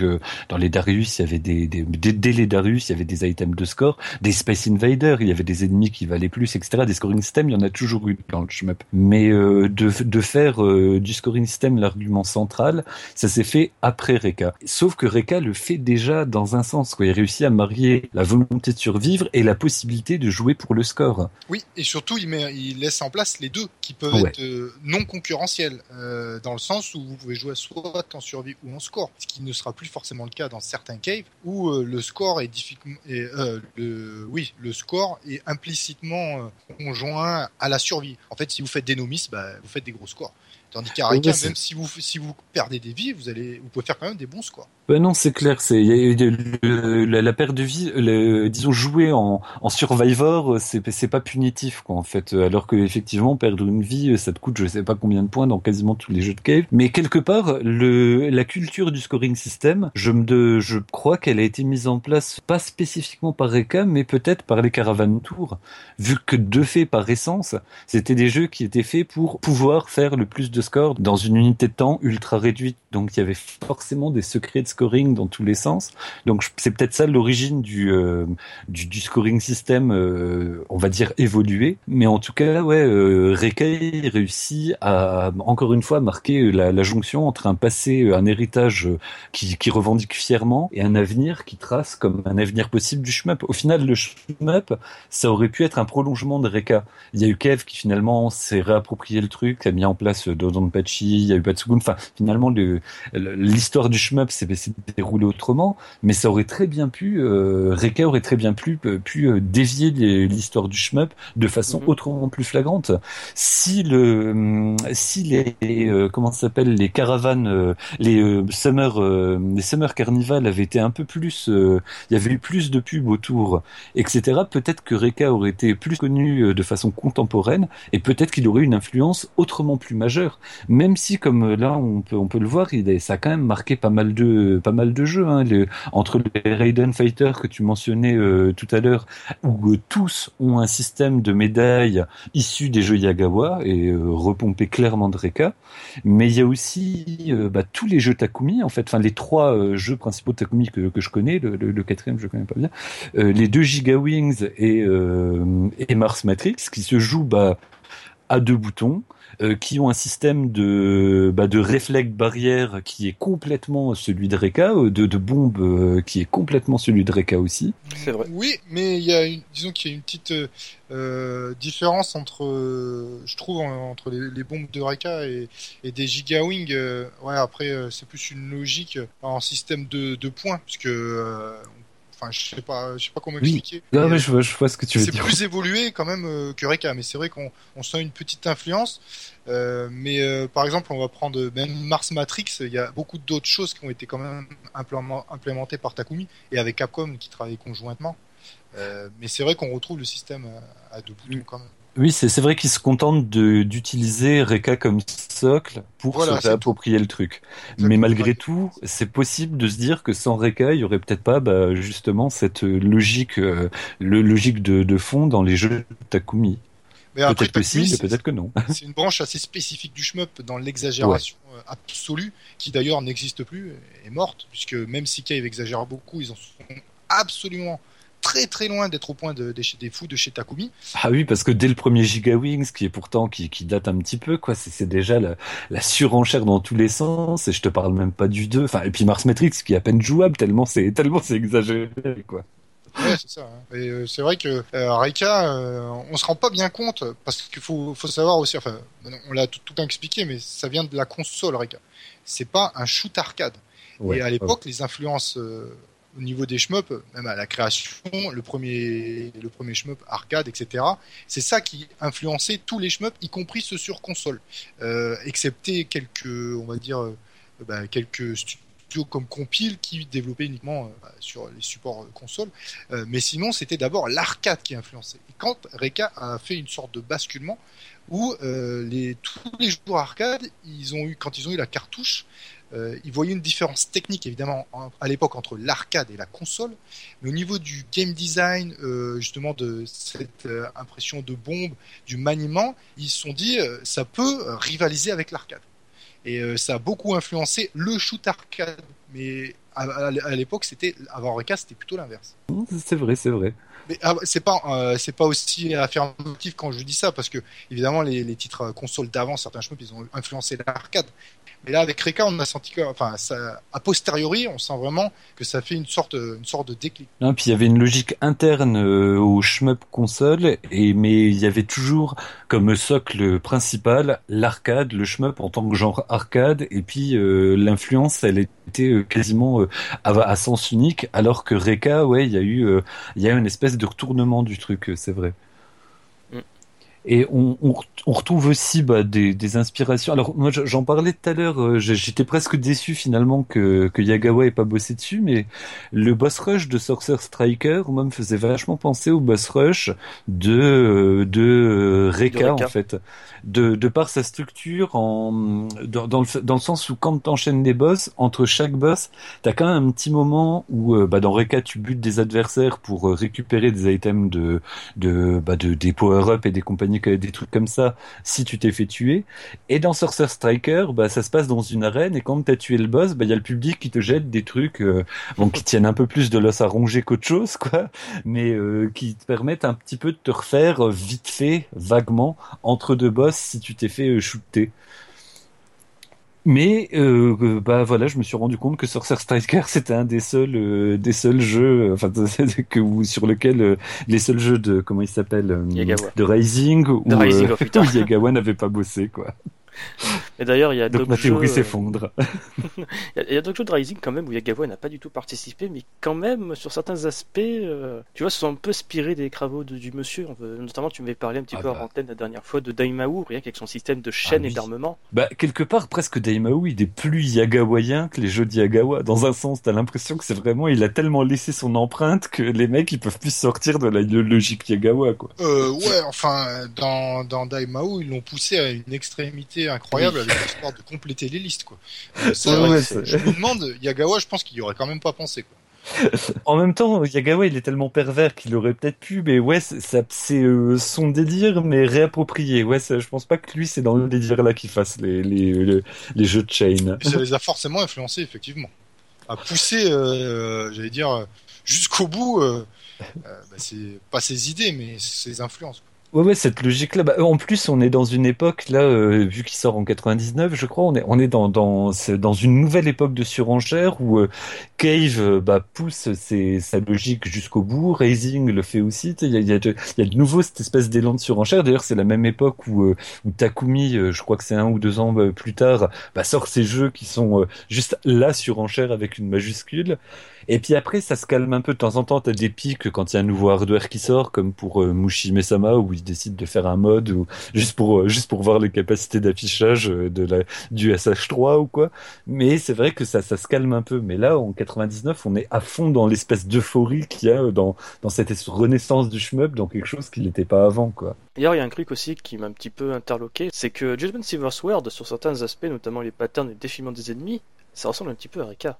Il y a aussi le système du bouclier. Hein. Le, système du bouclier euh, entièrement, et puis euh, ouais, dans, dans, les patterns, et, et même plus, j'irais presque un tout petit cran plus loin. Je trouve que ça, ça, ressemble à du Yagawa au sens large. Parce que je sais pas si tu te rappelles le, alors c'est soit le premier ou le deuxième boss. Il y a un boss qui à un moment te balance des salves de trois boulettes qui, euh, quand elles descendent, il y a celle du milieu qui va un tout petit peu plus vite et qui te permet bah, de pouvoir slalomer entre les boulettes. Et dans un jeu de, dans, je sais plus, c'est la suite de Sorcerer euh, Striker, il me semble. Euh, euh de, de, donc de Yagawa du coup? De quoi? Euh, Shimpu, Mao Daisakusen, donc Kingdom Grand Prix, l'hybride jeu de course Alors, non, up. Et Yagawa n'a pas Alors c'est pas si c'est le troisième. C'est le troisième. C'est le troisième. C'est Great Mario Daisakusen. Ouais. Ah bah alors voilà, bah il est pas dedans encore, alors ça casse ma théorie. Est-ce qu'il y avait le système inverse en fait où tu avais des boulettes qui étaient euh, vachement espacées à la base et au fur et à mesure qu'elles se rapprochent de toi lentement, elles forment un mur. C'est vrai que si tu penses pas à les esquiver tout de suite, et bah du coup tu te retrouves coincé comme un con. Et je me suis dit tiens, ça me rappelle quelque chose et ouais, bah, en fait ça me rappelait euh, le Judgment Silver, Silver Sword en version inversée quoi. Et euh, ça me euh, rappelait aussi Reka, quoi. Bah, je suis bien d'accord, euh, justement, avec ton parallèle, Djeko. En, en, plus, surtout sur le True Last Boss. Enfin, à Judgment Seaward Sword, c'est pas, au début, il n'y a pas un True Last Boss, mais vous enchaînez un boss rush, une sorte de boss rush. Donc, le, le, boss a des multiples formes. Je me demande pas s'il n'y en a pas presque une dizaine, lui aussi, pour arriver, effectivement, au TLB, que là, vous devez vaincre, etc., machin. mais cette orgie de boss fait beaucoup penser à Reka, effectivement. Et même dans le boss final de Cardinal Sin, il a ce déplacement ultra frénétique qui évoque aussi le dernier boss de Reka, quoi. Oui, euh, surtout dans le Cardinal Sin, parce que dans la version normale, le boss, est, le True boss est fixe, mais dans le Cardinal Sin, effectivement, il se, il se déplace euh, un petit peu, ouais, comme celui de. Oui, il y a une de ces phases, en tout cas, où il est vraiment, tu sais, genre, euh, il, a la bougeotte, quoi. Tu fait flipper. Et ouais, ouais, le, parallèle est vraiment là, quoi. comme quoi, c'est un Reka, c'est un jeu vachement unique et vachement singulier, mais il a quand même quelque part plongé ses racines bien dans le genre et puis fait des petits, l'air de rien, des petits bizarres, un petit peu difformes mais ils sont là quand même. Euh, juste pour euh, terminer sur le Judgment Silver Sword, lui, il a aussi un autre parallèle, c'est la Wonder Swarm, donc le, le support de, de ce titre-là, ah, oui. qui lui aussi est poussé dans ses rentrochements, comme Reka avec la Famicom. Exact, exact. J'ai pas pensé à ça. oui, il y a la même démarche de pousser. Ouais, c'est vrai que ça, ça, m'avait échappé aussi. Ouais, complètement quoi. Le, parallèle là-dessus dans la démarche, il est vraiment là quoi. Et comme quoi, encore une fois, euh, c'est c'est ça qui donne les meilleurs jeux quand t'es obligé de te battre contre des limites que tu connais quoi. C'est justement ça qui, qui fait chier un petit peu Yagawa, dans, notamment dans l'interview des 15 ans de Cave, où il disait qu'à grand regret, euh, maintenant les gens peuvent faire des jeux comme ils veulent avec tout ce qui est Unity et compagnie. Ils retrouvent plus un petit peu, tu vois, euh, on va dire, le défi que représentait, que représentait le développement de jeux vidéo dans les années 80-90. C'est un petit peu qui, a, qui est un petit peu énervé. Ah, ça on peut le retrouver dans, dans plutôt dans la scène amateur, où, euh, oui. certains studios essayent quand même. Mais c'est vrai que dans les productions dites commerciales, on va dire, le dépassement du hardware ou le dépassement euh, bah, au niveau des graphismes, tout ça, c'est absolument plus d'actualité, effectivement. Bah, non, on peut déjà mettre tout ce qu'on veut quoi en fait euh, c'est en fait c'est un peu ce qu'ils appellent euh, ils appellent c'est ce qu'ils appellent la crise postmoderne en fait. T'as tellement de choix tellement d'options tellement de possibilités qu'au final bah tu finis par ne plus te faire chier puis par laisser se dérouler les trucs par faire au plus simple sans t'emmerder. Alors qu'à l'époque cette option là elle n'existait pas. Tu pouvais pas faire les trucs sans t'emmerder. T'étais obligé de te casser le cul donc c'était forcément des choses vachement plus personnelles qui sortaient. D'ailleurs, je pense que euh, Yagawa, en fait, il fait des portages. Euh, euh, je crois que c'est d'ailleurs son dernier jeu qu'il a fait vraiment en solo, c'était le portage de Side Yojo sur iPhone, et je pense qu'il a fait pour ça le défi de porter un jeu SH Croix sur un support mobile. Je pense c'est pour ça. Ah, c'est, possible, ouais, c'est probable. Hein. Vu la logique qu'il a eu tout au long de sa carrière, ouais, ça, ça, pourrait vraiment rejoindre sa logique de, de base dans Reka. C'est triste et c'est beau en même temps. ouais. Non mais je te jure, euh, Yagawa, je suis sûr que dans le locaux de Cave, il doit un petit peu être anti-prime suicide euh, à se demander s'il va pas se pendre à une poignée de porte un jour, je sais pas. Ah, parce qu'il est très très petit en fait.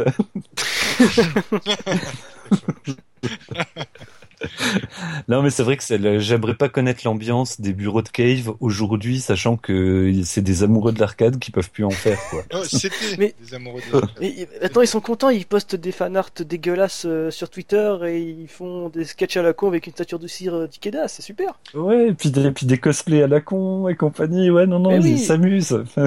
Ah, attends, mais on tu, kiffes ça, pas mais, ta euh, race, tu kiffes pas ta, race de voir les petits japonais de cave qui se déguisent en tenue d'écoliers sportifs là, avec leurs petits leurs petits culottes qui leur serrent euh, les fesses. Ça t'excite pas tout ça Écoute, mais je vis que pour ça en fait. En réalité, on adore Cave, c'est pareil. C'est juste qu'on n'aime Oui. pas ce qu'ils font maintenant.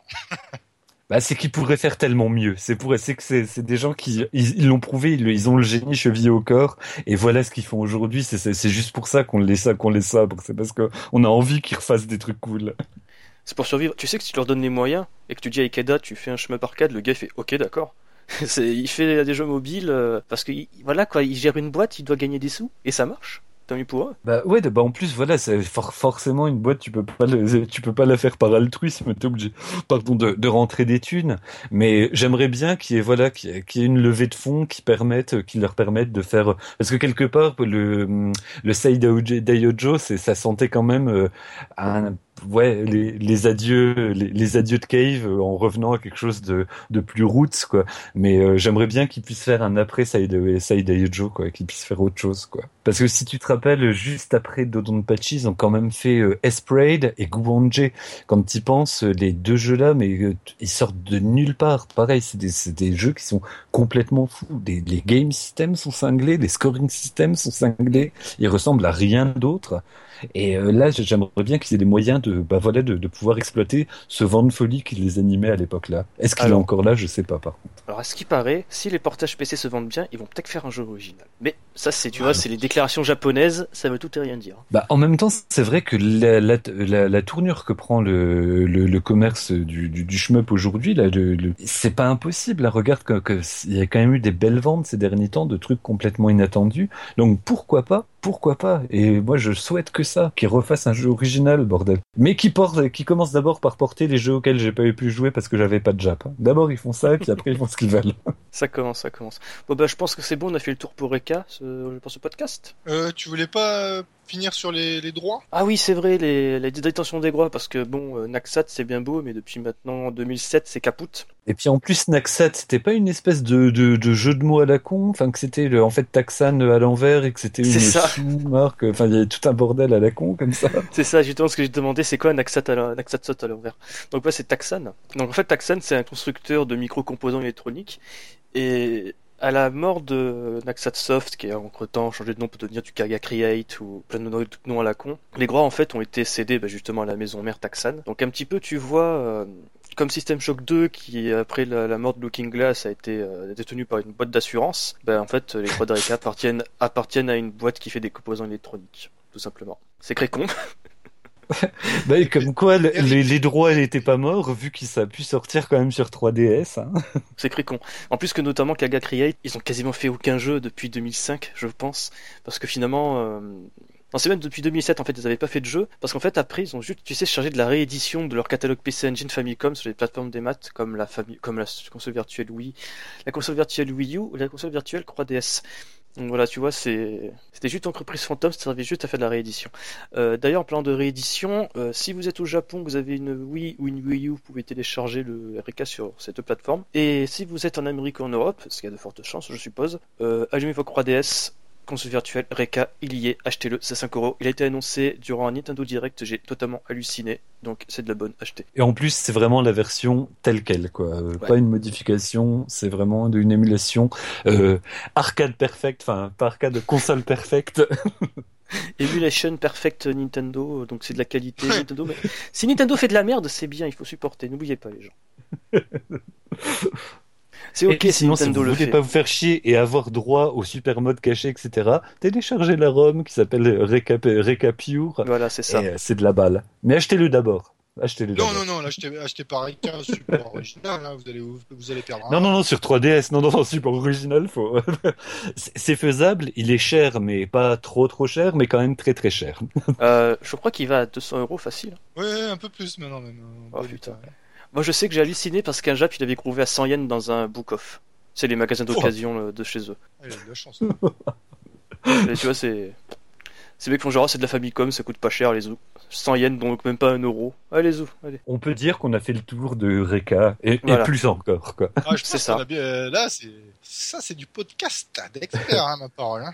On dit ça, mais ça se trouve, euh, on a dit quelques conneries, donc il faudra pas hésiter dans les commentaires à nous À nous sabrer. Et alors, rappelons quand même que sur le site, on a un dossier massif de, des grands anciens de Cthulhu, euh, du, du Cthulhu du shmup, c'est-à-dire I2, et qu'on a que tu nous deux, écoutes? Je ne crois pas, sait-on jamais. sait-on jamais, et qu'on a quand même bah, deux 1cc, un 1cc du mode normal et un 1cc du Zanki mode, je, il me semble aussi fait par I2 euh, à l'époque. Tout à fait, ouais. Et rappelons encore une fois, peut-être que ça sera dans les euh, dans, dans les liens euh, que Oui. bah que bah la Mias avait à torcher le mode euh, hard c'est euh, du bonheur. Donc on vous invite à regarder ça sur sur The, The Boss and Yas and Ultra Super Uber Show. Si, mon souvenir est bon. Par contre, il y a quelques saccades hein, au niveau, et ça, c'est, ça vient de la faute de YouTube, hein. c'est pas du tout de la faute de Yas. Ouais, ouais c'est c'est un- c'est c'est ça, c'est que les vidéos rendent rarement justice au jeu. Donc euh, surtout, ce qu'on vous conseille, je pense tous, c'est jouer à ce putain de jeu parce que c'est c'est juste un jeu unique, génial, historique et qui a pas pris une ride, qui encore aujourd'hui est aussi jouissif qu'il y a 20 ans. Bordel. Belle- Des belles paroles, maître. Allez, je, je reprends la main du podcast après me l'avoir fait pirater bien la gueule au départ. Donc voilà, c'est un podcast sur, c'est un podcast sur Reka bien sympathique. J'ai été un petit peu excité ce soir. Euh, donc n'oubliez pas, réagissez au podcast, même au site en général sur le, la page Facebook Je me pémol, le Twitter Je me pémol. Abonnez-vous au podcast sur iTunes, PodCloud et aussi sur BotGeek. Euh, aussi écoutez-nous sur Neon Auto, on passe au moins euh, deux fois par mois. Euh, n'oubliez pas aussi de réagir, nous poser des, aussi nous poser des questions par email à la boîte suivante podcast at jmepémol.com. Et euh, d'ici là, n'oubliez pas, de vous B plutôt que crever. Ciao. Ciao.